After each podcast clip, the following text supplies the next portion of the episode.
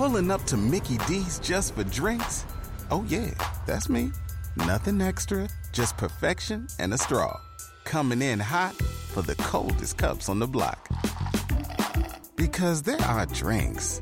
Then there are drinks from McDonald's.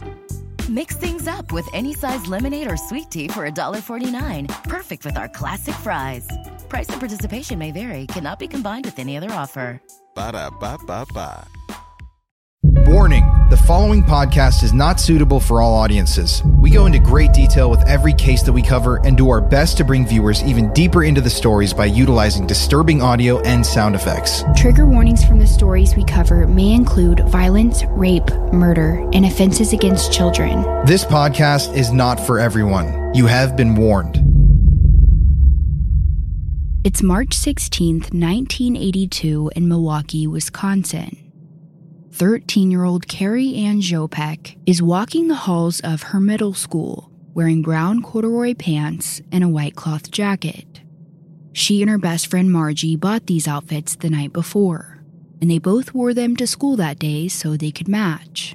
But when Carrie and Margie meet up in the hallway, it's clear that Carrie is very upset. Standing in front of her locker, she has tears running down her face. "What's wrong?" Margie asks. Carrie explains that she just got suspended from school for 3 days for walking the halls without a pass. The school had just called Carrie's mother, Carol Tuznet. They told her about Carrie's suspension and said she needed to be picked up. But their house was only about a block away from Carrie's middle school, and since she was 13 years old, Carol just told her to walk home. It was about 1:30 in the afternoon, and the walk home should have only taken about 10 minutes at most. However, Carrie never came home. Now, she wasn't abducted off the street or anything nefarious. Carrie knew that she would be in some trouble once she got back to her house. So instead of going straight home, she walked over to another house in her neighborhood, the Mantz residence. Carrie's friend Robin was having a party there, while her parents were out at work. Many of the kids in attendance were skipping school to hang out, drink, and smoke weed. And over the next few hours, Carrie stayed there, trying to enjoy the last little bit of freedom she had before she went home to get in trouble with her mom. But as the night goes on, the partygoers notice that Carrie's gone. She never told anyone that she was leaving, but no one really thought anything of it. After all, her house was just right across the street, so maybe she just went home. But that wasn't the case. At some point throughout the night, Carrie would go missing, never to be seen alive again. And the mystery into what happened that night would go unsolved for 33 years. In 2015, however, someone would step forward, claiming that Carrie's ghost had been haunting them for over 3 decades and that they were ready to come clean. This is the story of Carrie Ann Jopek. I'm Courtney Browen. And I'm Colin Browen. And you're listening to Murder in America.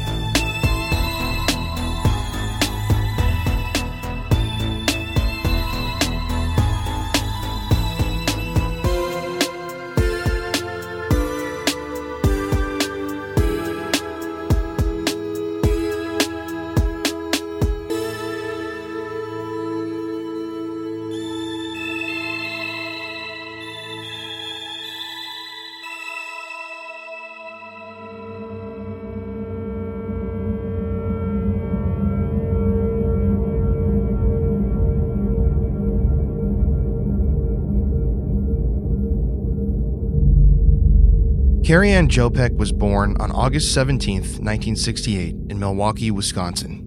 and she had a fiery spirit, according to her mother, Carol. She was always known to stand up for herself, was very strong-willed and independent. At 13 years old, Carrie was really finding her voice, and she wasn't afraid to use it. But at the same time, she had a very sweet and soft side. Her mom said that she was obsessed with animals. They had all kinds of dogs and cats, and Carrie would drop everything to play with them and make sure they had everything they needed. She loved animals so much, she wanted to be a veterinarian when she grew up. Her friend Margie said that Carrie was very outgoing, creative, loved to be around people, and that she had a very bubbly spirit. Growing up, Carrie had a good life. In their home, there was her mom, Carol, her stepdad, Fred, and her little sister, Maggie. They all lived on a quiet, family-oriented street where the children played outside and everyone felt very safe. They had a cherry tree in their backyard, and Carrie and her sister would often climb it, pick the best cherries, and then spend the afternoon making cherry pie with their mom. Carrie had a great relationship with her mother, but like most 13-year-olds, she was beginning to push the limits and rebel. Her mother, Carol, would later say that if Carrie wanted to do something, she did it. But despite being hard-headed, she was a good girl. Like any mother, Carol was obviously upset after learning that Carrie had been suspended. Now, I do want to note that some sources say she got suspended for walking the halls without a pass, and other sources say she punched a boy who threw paint on her brand new shirt, which was fitting because her mom said she was not one to stand down to bullies. But either way, she was suspended for 3 days, and her mom told her to walk home from school. Carol sat in her living room, waiting patiently for Carrie to walk through the front door. But 30 minutes pass, and she still hasn't come home. Carol occasionally looks out the window, expecting to see Carrie walking down the street at any moment, but nothing. Hours tick by, and I'm sure at this point, Carol is a little upset. Carrie was supposed to walk straight home from school, but she must have found other plans. However, as the day turns into night, that frustration turns into worry. Yes, Carrie was known to be rebellious, but there's no way she would have been gone this long without telling her mom where she was. So at some point in the night, Carol and Fred decide to call the Milwaukee police to report her missing, and the department takes down the following information. Carrie Ann Jopek, 13 years old, 5'3", 96 pounds, last seen wearing white cloth jacket, a white shirt, brown corduroy pants, white shoes, and a clutch purse. But as you can imagine, Carrie's disappearance is not their top priority, especially after learning she had just been suspended that day. In their minds, Carrie was scared of getting in trouble, so she just ran off, trying to avoid her parents. But Carol and Fred know deep down that that just isn't the case. Her mom would later say, quote, "I knew she wouldn't run away. She could be mad at me, but she always came home." End quote. And mothers always know best, because Carrie Ann Jopek did not run away. Something horrible happened to her, and her mother's intuition was right. That night, Carol couldn't sleep. She kept getting out of bed and looking out the window, hoping to see Carrie walking up to their house. It was eerily quiet without her, and Carol kept asking herself, where could she be? The next morning, Carol went door to door throughout the neighborhood, asking if anyone had seen Carrie, but no one had. She then called several of Carrie's friends, but none of them had seen her either. So by this point, Carol calls the police again to see what progress they were making in the investigation, but they hadn't started investigating yet. They likely figured that Carrie would have made her way home by now. It was now close to 24 hours since Carrie had been missing, and the police finally started reaching out to some of Carrie's friends at her middle school. And soon enough, they got word that Carrie had been at a party in her neighborhood, which led them to 1944 South 10th Street, the Mantz residence. Carrie was friends with Robin Mantz, and their house was just right across the street from hers. On the day that Carrie went missing, Robin and her older brother Johnny had a party where a bunch of kids skipped school to drink and smoke weed. So the police go to the Mantz house to speak with 17-year-old Johnny, but he says he spent the day at home by himself, and he never mentions anything about a party or Carrie's whereabouts. Now, obviously, no one wants to tell a cop that a bunch of underage kids are smoking and drinking at their house. So was Johnny lying to get out of trouble, or was there something darker he was hiding? However, with no other evidence, the police are forced to move on and start investigating other people. The next person they look into is Carrie's biological father. He lived nearby and kept in close contact with Carrie, but he told police that he was at work on the day she went missing, and he hadn't heard from her either, which seemed to check out. Now, the word around the street was that Carrie went to this party and then left, never to be seen again. A week would eventually pass with no sight of her, and her family was worried sick.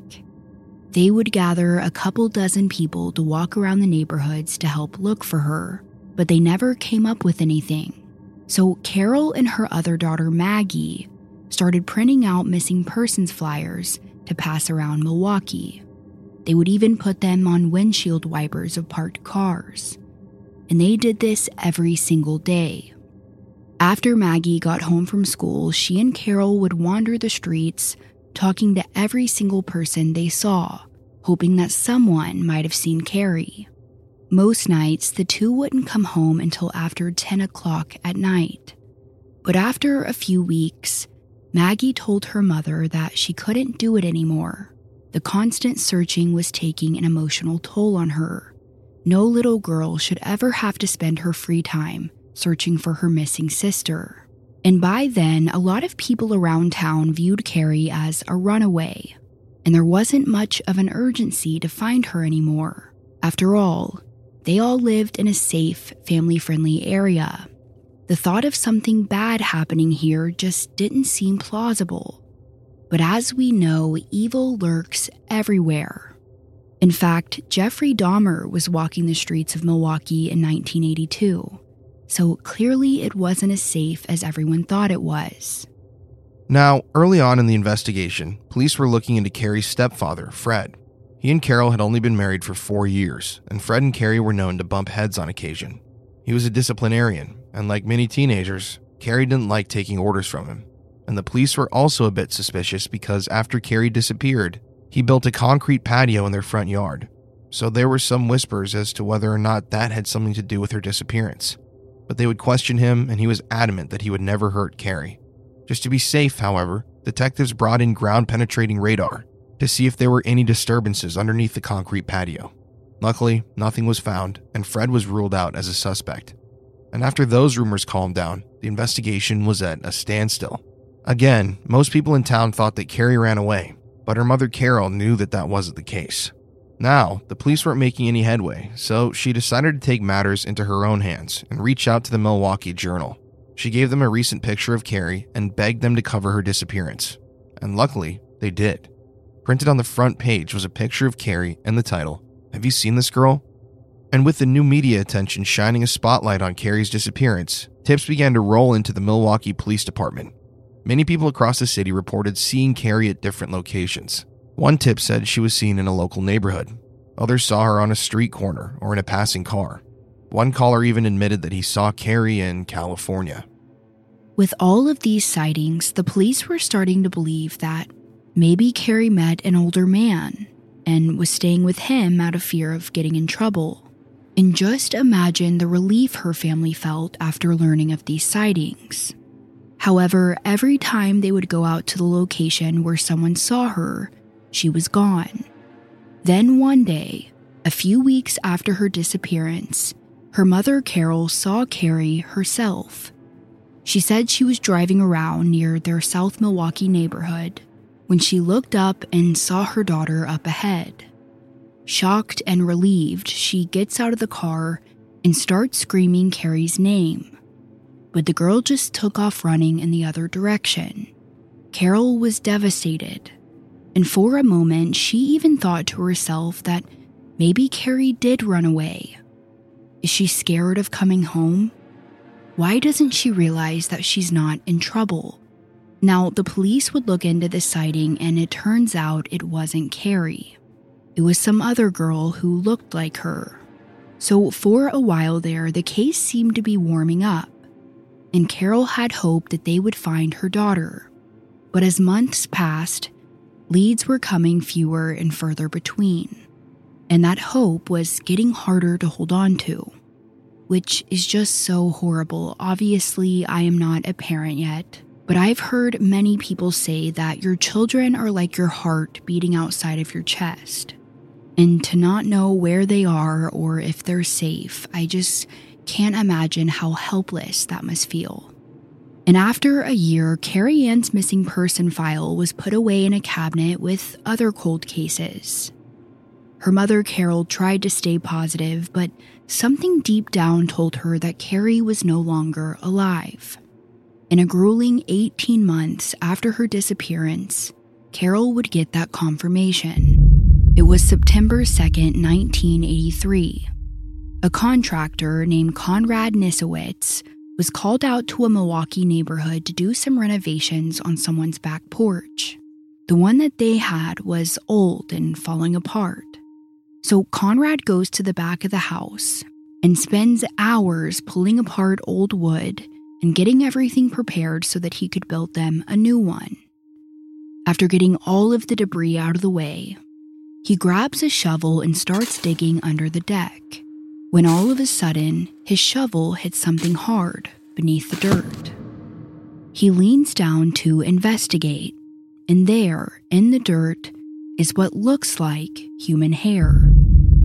Horrified, he cautiously digs a little further, exposing human skin and a horrible smell of decomposition. Conrad now knows for a fact that he just unearthed a body. And as soon as he comes to this realization, he turns around to see Johnny Mantz staring at him with all of the color drained from his face. The home where the renovations were taking place was the Mantz residence, the last place Carrie was seen alive. For 18 months, Carol had been looking for her daughter when she was right across the street the entire time. Not long after the discovery in the man's backyard, Carol hears sirens outside of her home. She glances out the window to see her entire street lined with cop cars and news reporters. So, like any curious neighbor, she steps outside to see what the commotion was. And in front of the man's house, she can see a dark bag. She didn't immediately know what it was until she started hearing people whisper among the crowd. Apparently, it's the body of a young girl. Carol immediately falls to her knees. They didn't even have to tell her it was Carrie Ann. She already knew. At some point, Carol tries to run to her daughter, but the police hold her back. And that's when she sees Robin Mantz. Carol yells out to her, "Robin, what was she wearing? What clothes were on the body?" Robin responds, "A white coat." Carol already knew that the body was her firstborn child, but now she had proof, and she's obviously devastated. The officers on scene tell Carol to go back home, and they will call her later if in fact it was her daughter. That walk back to her house was a blur. Her entire world had just come crashing down, and it almost felt like a bad dream that you can't wake up from. But this was her new reality, and all of her efforts were now focused on finding who did this to her little girl. But it would take a few days to identify her. When crime scene investigators came to the home to retrieve the body, they found her in a shallow grave, about 5 inches deep. And the body had gone through a lot of decomposition, so they were not able to identify her just by her looks. But pretty much everyone in town knew that it was Carrie. And every media network in the city was reporting on the body found in the Mantz backyard. Carrie's best friend Margie said she was at an ice cream shop with her mom when she saw a newspaper. The title read, "Girl's Skeleton Found Under Back Porch." Margie said she and her mom began reading it, and the article talked about the outfit the body had on. Margie said she froze and said, "Mom, that's Carrie." And she knew it was Carrie because the two had bought that outfit together the night before her disappearance. It would take about 4 days for the medical examiner to compare dental records, but once they did, they got the confirmation that the body in fact belonged to 13-year-old Carrie Ann Jopek. That day, Carol went to the morgue to retrieve her daughter's things. On the cold stainless steel table were Carrie's clothes and shoes. She said her jacket smelled of decomposition, and she was just overcome with sadness. For over a year, she had been looking for Carrie, worried sick about where she was, who she was with, or if she was safe. And now her body is sitting in a morgue, and she still has so many questions. During the autopsy, they found that Carrie's C1 vertebrae was fractured, which is usually the kind of injury you get from a severe whiplash.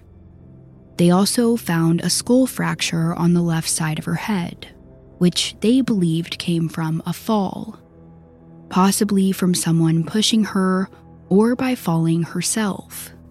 So they didn't rule it as homicide just yet. They ruled it undetermined. But whether or not her death was an accident, someone had to have dug a hole and buried her in it. And now it was time to find out who.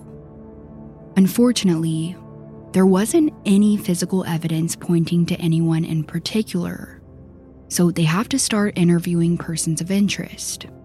And almost immediately, they focused their attention on Johnny Mantz. He had been a person of interest since the beginning, and he was very vague about everything that happened on the day of Carrie's disappearance. They were also suspicious of him because of his reaction when Carrie's body was unearthed in his backyard. He actually got so sick that day he was vomiting all over his house. So was his reaction of pure shock? Or was he scared that they unearthed his dark secret? One thing the officers knew for sure was that they needed to speak with him immediately. Now, they didn't get to question him that first day, but they did interview his parents and Robin, and from what they could tell, they were truly horrified about the discovery in their backyard, and the police were pretty confident they had nothing to do with it. Johnny, on the other hand, was a different story. Like we mentioned, Carrie and Robin were good friends, and Carrie spent a lot of time over at the Mantz residence. Her mother, Carol, actually recalled that before her disappearance, Carrie told her that Johnny Mantz had a crush on her. Apparently, she had gone over there, and Johnny was rubbing on her legs and flirting with Carrie, and she said it made her feel uncomfortable. But did he have motive to kill her? Johnny also had a few run-ins with the law, but they were mostly for things like petty theft or buying minors alcohol. Nothing violent.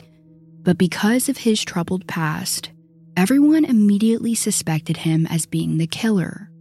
And like we mentioned, Johnny was too sick to talk to the police when Carrie's body was discovered. So now that he had some time to recover, they asked him to come to the station for questioning. He agrees to speak with them without an attorney, and their first impression was that he seemed pretty calm. He told the officers that Carrie had come over to their house on multiple occasions, but he had nothing to do with her death. So they asked him about the party that night. But again, he claims that there was no party. Next, they ask him, well, if you're innocent, then why did you get so sick when they found her body in your backyard? He tells them that seeing that body was shocking. He had never seen a dead body before, so clearly it's unsettling, especially when it's in your own backyard. Now, the detectives were not buying this story, so they start pushing him pretty hard, trying to get a confession. And as the pressure started mounting, Johnny requested a lawyer, so they had to stop the interview. And at the end of the day, they had no physical evidence linking him to the crime, so they had to let him go.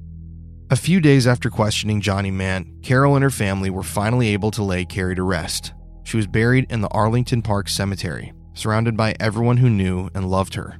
Carol would later say that she felt a lot of mixed emotions at the funeral. She was sad that Carrie was gone, but she was also happy that they finally found her and that she was at rest. At the same time, however, she still wanted answers. It was a very emotional day for everyone. No one should ever have to go to a 13-year-old's funeral.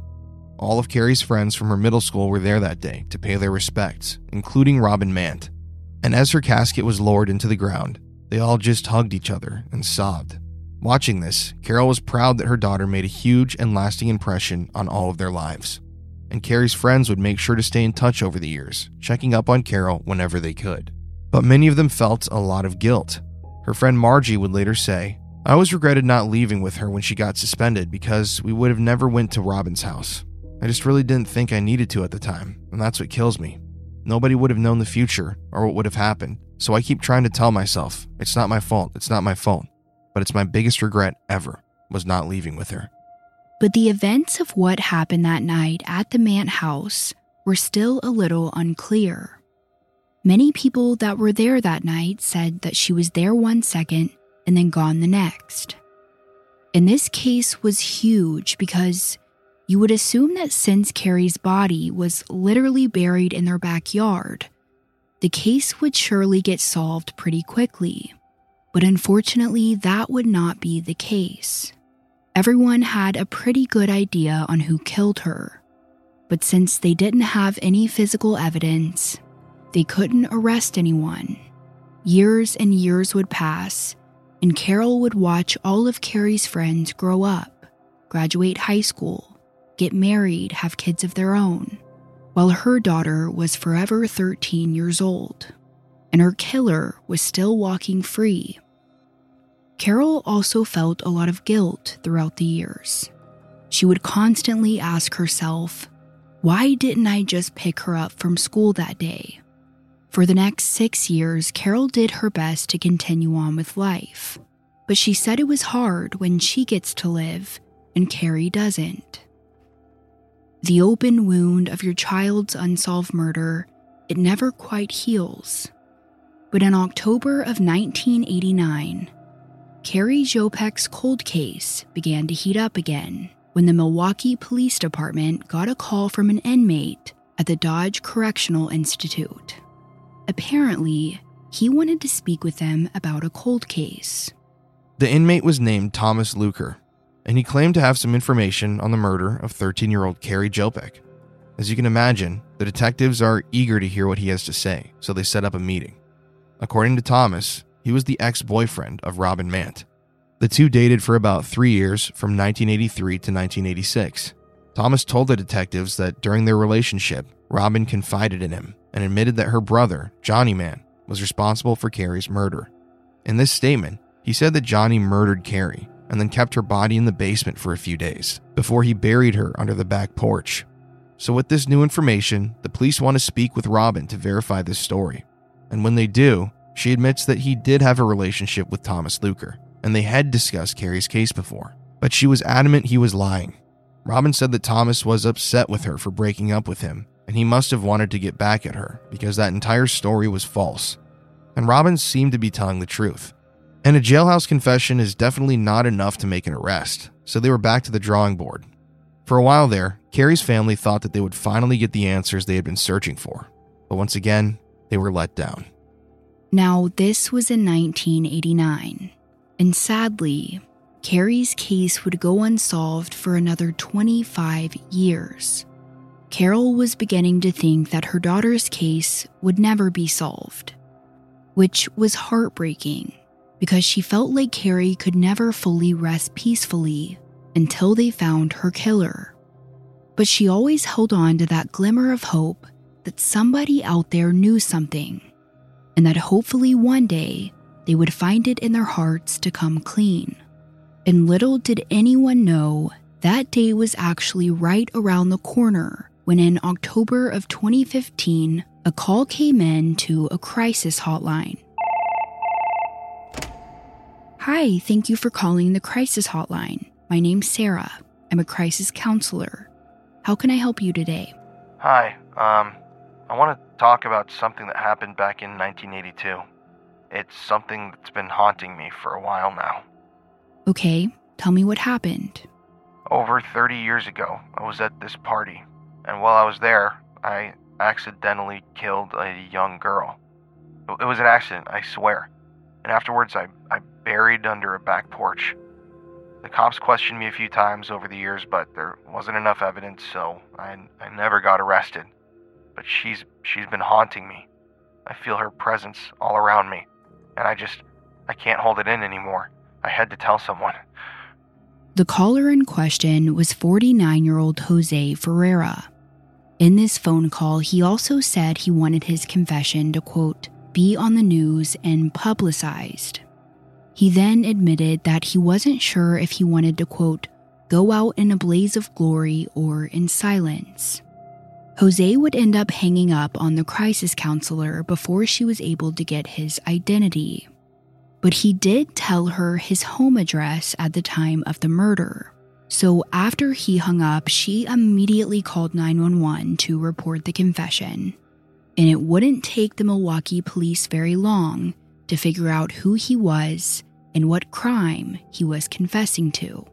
And interestingly enough, right before calling the crisis hotline, Jose had also confessed to his estranged wife, Brenda, and a Milwaukee news station. Jose had been holding on to this secret for 33 years, and he couldn't do it anymore. So the police go to his home, which was only 2 houses away from where Carrie lived at the time of her death. And they bring him back to the station for a formal interview. And finally, after 33 years, the police were about to learn exactly what happened on that horrible night in 1982. So let's bring you back. It's March 16th. Carrie was walking home from school when she decides to go to her friend Robin's house instead of going home and getting in trouble for her suspension. There were a bunch of kids at the party, including 17-year-old Jose. Everyone there had skipped school that day to party. Jose admitted that he had been drinking Yukon Jack mixed with soda, and he was smoking marijuana. Everyone was having a really great time. At some point in the night, Jose sees Carrie standing in the kitchen by the basement door. The two were friends. Jose had even been by her house a few times to play cards, so they definitely weren't strangers. So Jose walks up to her and they carry on a conversation, and they seem to really be hitting it off. At some point, Carrie asks him for a cigarette. He didn't have one, but he did have a joint. So the two smoke and chat for a few more minutes, when all of a sudden, Carrie asked if he wanted to go down into the basement. Now, apparently, that was the place where everyone went if they wanted to make out and fool around. So when she asked this, Jose took it as an invitation. The two began to make their way down the steps, and Jose shuts the basement door behind him. But after getting about halfway down, Carrie stops. She turns around and tells Jose, quote, I don't know if this is a good idea. According to Carrie's mom, she was still a virgin, and it's clear that she was having second thoughts. And I figure most people listening to this already know this, but if someone says yes to sex and then at some point they change their mind, the answer is always no. I don't care if you're in the middle of having sex, people are allowed to change their mind. It's a little thing called consent. Now, Jose didn't care that Carrie changed her mind. In his mind, she already agreed to it. So when Carrie said, I don't know if this is a good idea, he responds, We're going downstairs. Now, what happens next is a little unclear. It's possible that Carrie tried to run back up the stairs, but she would never make it back up to the party, because it's here when Jose pushes her. Carrie goes tumbling down the steps of the basement, with her body hitting the railing and wall, before ultimately landing at the bottom of the staircase. Her legs and feet were on the last 2 steps of the stairs. As Jose made his way down, he figures she's knocked out. So he takes this opportunity to feel her breasts, all while telling her, "You're such a beautiful girl." And then he raped her. Now, after the sexual assault, Jose goes to pick her up. But he said as he bent down, he noticed something was wrong. When Jose lifted Carrie up, he noticed her head was turning in the opposite direction. It was clear that her neck had snapped during the fall, and she was dead. Jose was panicking, trying to figure out what he would do with her. He said he thought about leaving the party and acting like nothing happened. But there were witnesses who saw him with Carrie before they went into the basement. So he opened up a door and saw an exterior staircase leading to the backyard. He also saw a shovel, and it was here where he decided he was going to bury her in the man's backyard. And now we're going to take our first and only ad break. We've partnered with HelloFresh before on the show, but once again, I have to tell you how much we love this service and how much we absolutely love the food from HelloFresh. But what is HelloFresh? With HelloFresh, you get farm-fresh, pre-portioned ingredients and seasonal recipes delivered right to your doorstep. You can skip trips to the grocery store and count on HelloFresh to make home cooking easy, fun, and affordable. That's why it's America's #1 meal kit. So basically with HelloFresh, you get a box shipped to your house or your apartment every single week with fresh ingredients and recipes printed out so that all you have to do is look at the recipes, cook the food, and you can enjoy a delicious 5-star quality meal right there inside of your own house. This May, HelloFresh is celebrating Asian American and Pacific Islander Heritage Month. So try limited-time authentic recipes created in partnership with Chef Serbi Sani of New York City's Tagmo restaurant and enjoy a cultural taste tour right in your own kitchen.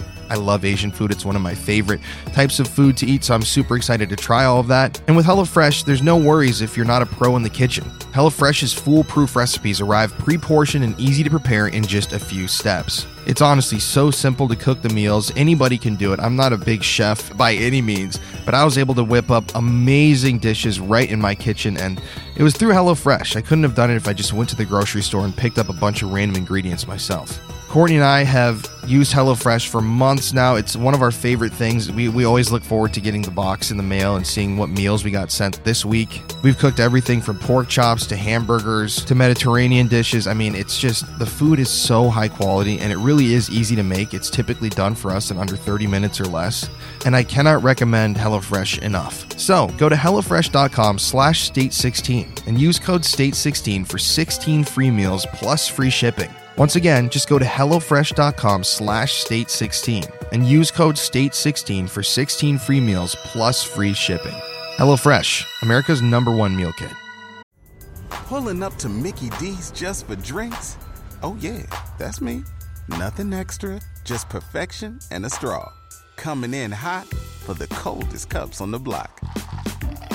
Because there are drinks. Then there are drinks from McDonald's. Mix things up with any size lemonade or sweet tea for $1.49. Perfect with our classic fries. Price and participation may vary. Cannot be combined with any other offer. Ba-da-ba-ba-ba. And now, let's get back to today's story.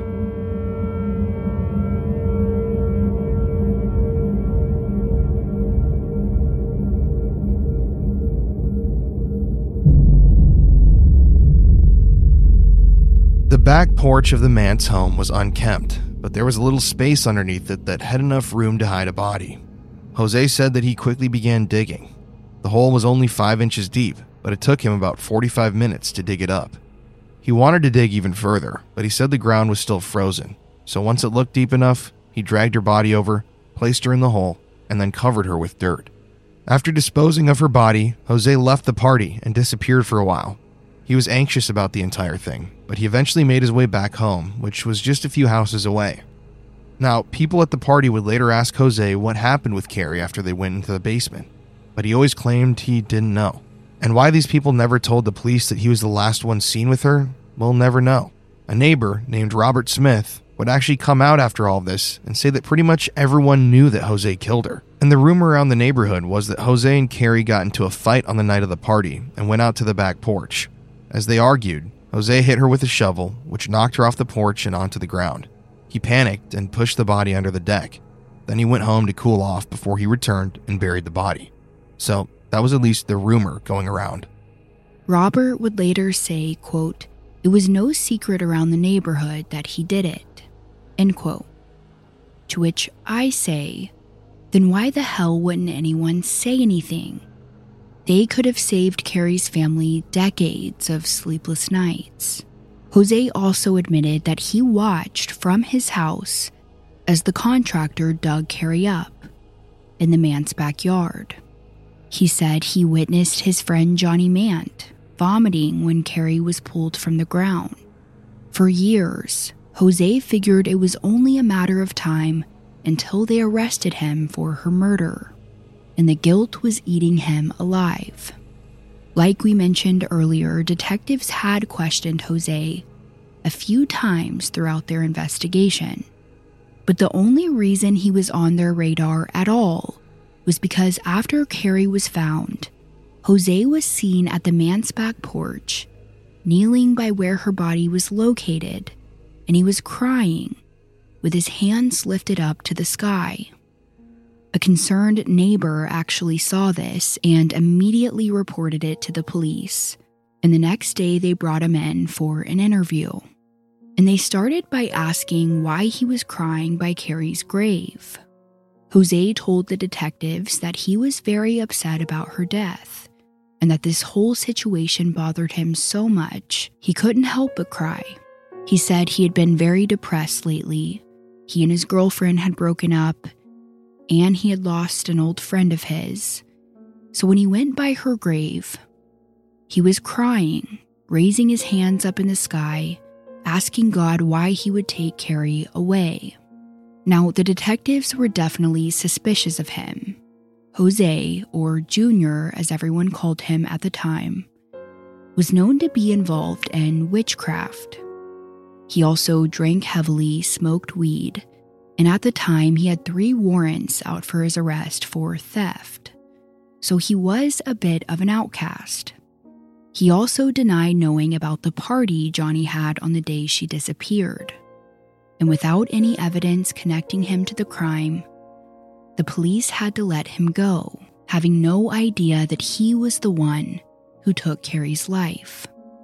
And at the time, the police were more focused on Johnny Mantz being the suspect. But Jose was adamant that Johnny was innocent and that he worked alone that night. When the confession was over, the detective said that you could literally see that a weight had been lifted off his shoulders. He had been carrying the secret for 33 years, never telling a soul. He felt so relieved, he even hugged the detectives after his confession. But we have some doubts as to whether or not he confessed because he actually felt guilty. After all, he called a TV station to confess and wanted an interview with them so the world would know his name. But regardless of his intentions, Jose was arrested for the second-degree murder of Carrie Ann Jopek, and now it was time to inform Carol Tuznet that her daughter's murder had finally been solved after 33 years. When Carol first heard the name Jose Ferreira, she knew exactly who he was. When Carrie was alive, he would come by their home from time to time, and there were never any red flags. In fact, after Carrie's death, many of Carrie's friends would come by their house just to check in on her and see how she was doing. And Jose was one of these people. He would stand in their kitchen and chat with her and Fred, comforting them through their grieving process. He would even come by for holidays and family gatherings. And Carol was grateful to have a connection with one of Carrie's friends. In hindsight, however, he was likely going by to see if anyone was suspicious of him. But there was one instance with Jose that was a little off-putting. Carol said that about a week after Carrie's funeral, Jose came over and they started talking about Carrie, reminiscing on good times, when all of a sudden he said, quote, "Carrie is haunting me." At the time, Carol thought it was strange, but she just blew it off and figured he was grieving. She could have never known that the boy who had been coming by to comfort her was her daughter's killer. A Milwaukee cold case is heating up. After more than 30 years, a possible confession is made involving the death and disappearance of a 13-year-old girl. Fox 6 reporter Derica Williams spoke with the victim's mother, who just learned of these latest developments. In September 1983, police unearthed the body of Carrie Ann Jopek buried underneath a neighbor's back porch. As the remains were dug up, trauma came to light. I identified her clothing, her torn jacket that was on the side, which I sold. A devastating identification by Carol Tuznet. The discovery was her 13-year-old daughter who went missing a year and a half earlier.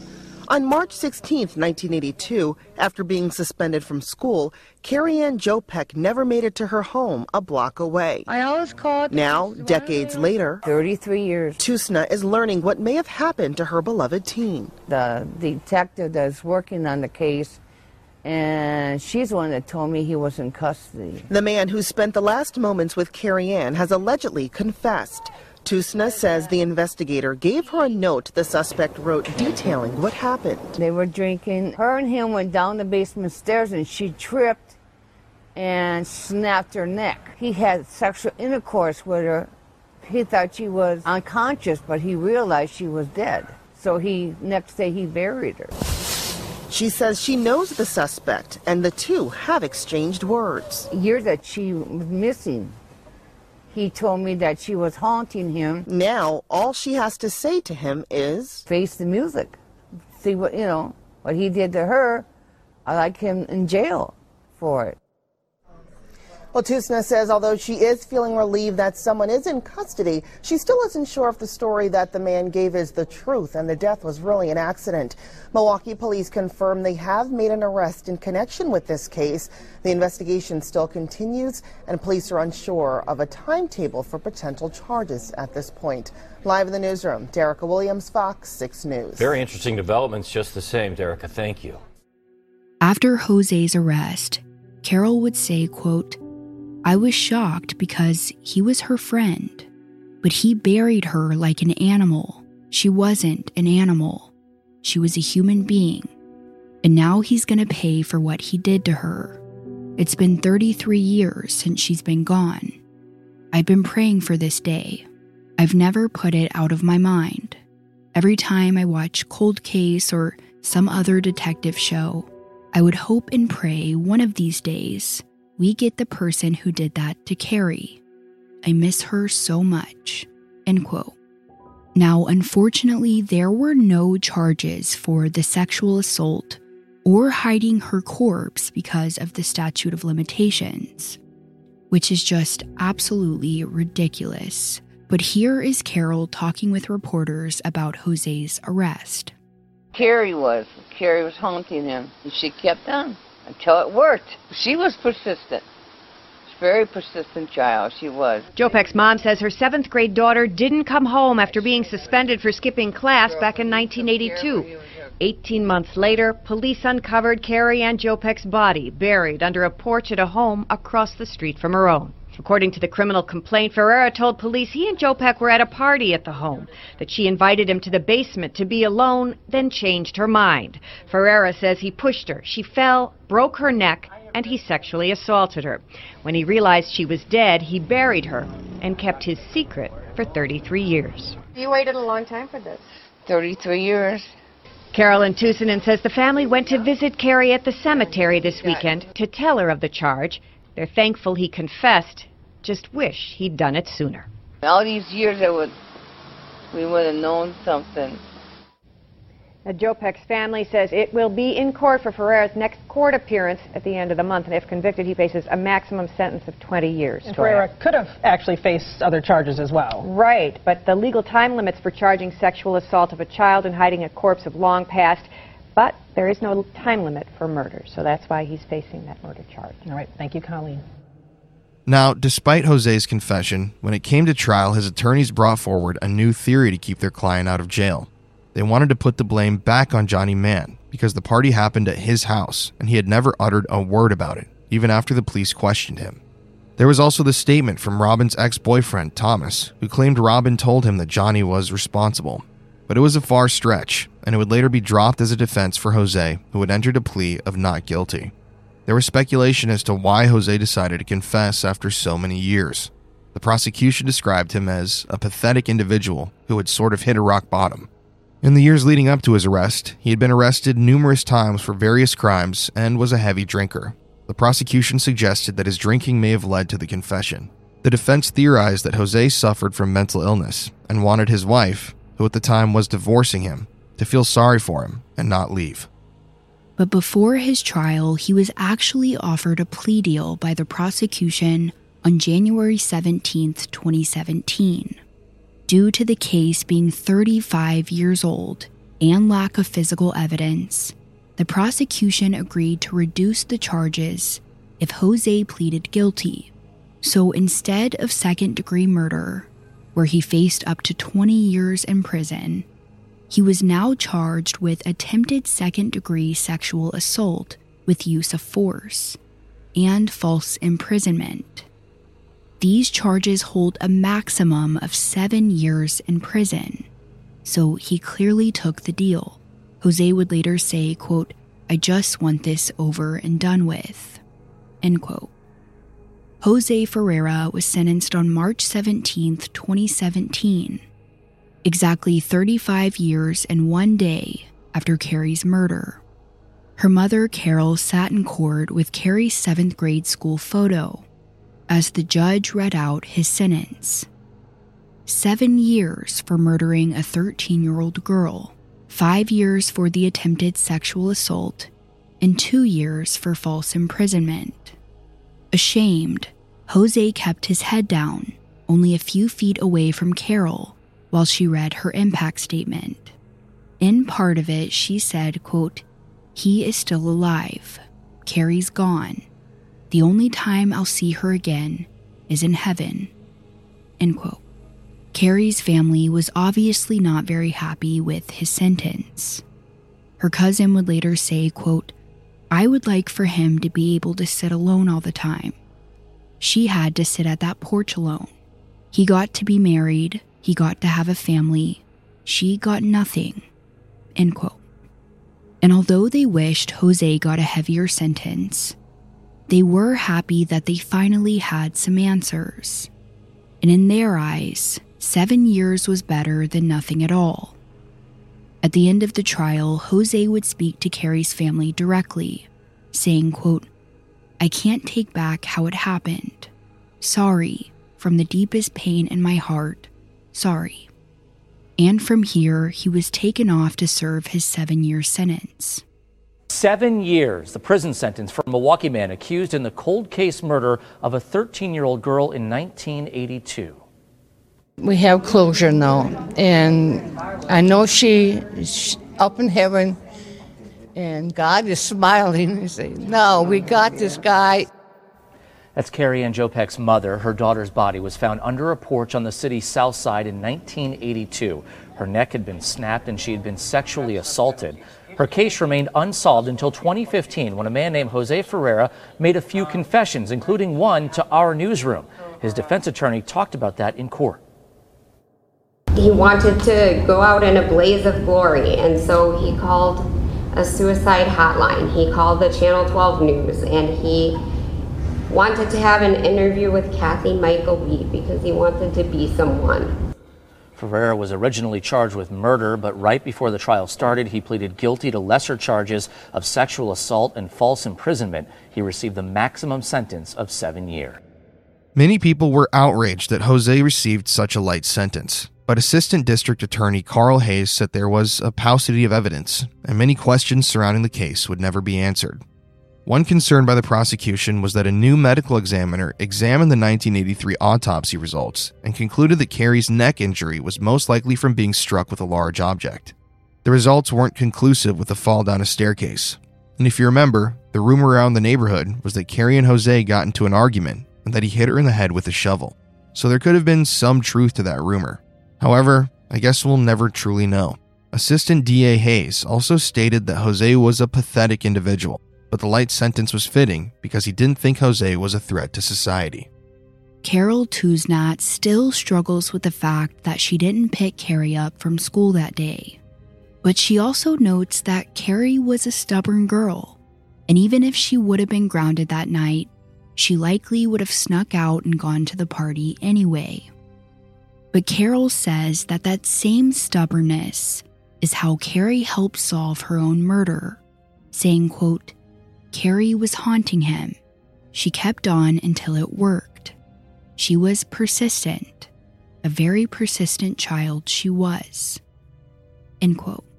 As of 2022, Jose Ferreira completed his prison sentence and is now a registered sex offender in Glendale, Wisconsin.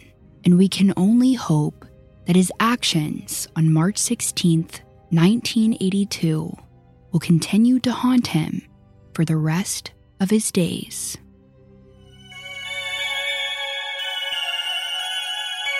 Hey everybody, it's Colin here. Thank you for joining us for this week's episode of Murder in America. This is such a crazy story. It's such a sad story. It's a story that I feel like I've heard before. This type of crime just has happened so many times in American history, and it really, at the end of it, makes me sit and wonder what types of secrets most people are hiding, or what murders could be solved if people were really truthful and just came forward about what they had done in the past. I don't know. It's just food for thought. I want to thank our new patrons this week, Brandy Envy Tinoco, Jessica Trauber Hernandez, Eddie Martinez, Amit J, Cheyenne Johnson, James Guertin, Sarah Hitchens, Carol Perez, Kyla Alvarado, Valerie Long, and Enrique Munoz. I hope I said everybody's name right, because sometimes I do slaughter those names, but thank you so much for becoming patrons. If you want to have your name read at the end of an episode, just head to patreon.com and search for Murder in America. On our Patreon, we post photos that we can't post on Instagram because obviously we'll get our account restricted. And we also post an ad-free version of every episode every single week as soon as the episode goes live on all streaming platforms. So if you don't like the ads, just head to our Patreon and you can get the ad-free version and your name at the end of an episode. It's kind of a cool little trade-off. We're planning on posting some more exclusive content to Patreon soon. We're working on revamping that too, so there's going to be some bonus episodes on there, so go sign up for Patreon today so you don't miss that. Also, one thing you can do for us is head to Apple Podcasts and leave us a 5-star review. It really would help us so much. We love hearing from you guys since we don't have a comment section on the podcast. And also go follow our Instagram at Murder in America if you want to see what Courtney and I look like. But anyways, I hope y'all have a great weekend, and as always, we'll catch you next week.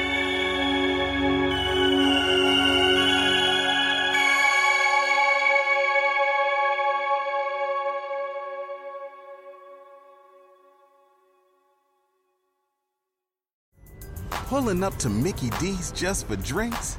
Oh yeah, that's me. Nothing extra, just perfection and a straw. Coming in hot for the coldest cups on the block. Because there are drinks. Then there are drinks from McDonald's. Mix things up with any size lemonade or sweet tea for $1.49. Perfect with our classic fries. Price and participation may vary. Cannot be combined with any other offer. Ba-da-ba-ba-ba.